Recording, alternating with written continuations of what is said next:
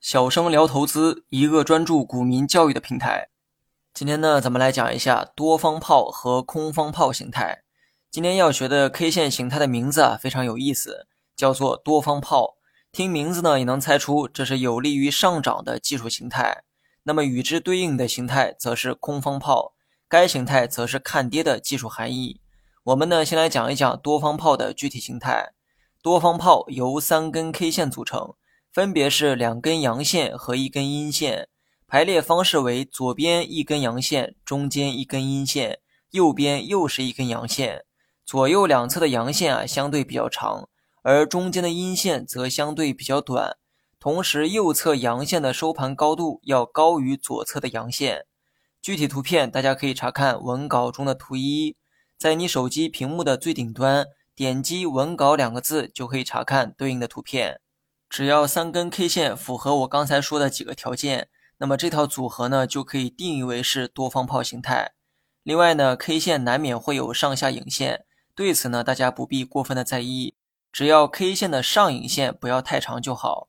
换句话说，三根 K 线都可以带有上下影线，但是影线不宜过长，尤其是上影线，因为多方炮是看涨形态，上影线太长预示着上方的阻力越强，这与看涨的这个结论相悖。所以呢，上影线可以有，但是不能太长。另外，多方炮是两根阳线夹着一根阴线，中间的那根阴线尽量要短，也就是尽量以小阴线来呈现。如果说阴线比较长也没关系哈，但至少不能比两侧的阳线还长。总之，至少要确保阴线要小于两侧的阳线，在这基础上，阴线的体积越小越好。另外呢，还有一个重点。阴线的高度不能低于左侧阳线的底部。然后呢，我们来说一说为何多方炮具有看涨的含义。首先，阳线本身就代表了股价的强势，买方的强势。如果说买方不够强，股价也就没理由会涨。第一根阳线代表买方开始进攻，但是阳线多了去了，一根阳线还不足以说明什么。果不其然，第二天就迎来了阴线调整。但是这个调整呢，并没有什么杀伤力，小小的阴线只是合乎情理的调整，高度甚至没能跌穿前一根阳线的底部。而到了第三天，又一根阳线拔地而起，而这根阳线不仅吞没了整根阴线，同时高度也超越了第一根阳线。而这一根阳线可以说起到了定心丸的作用。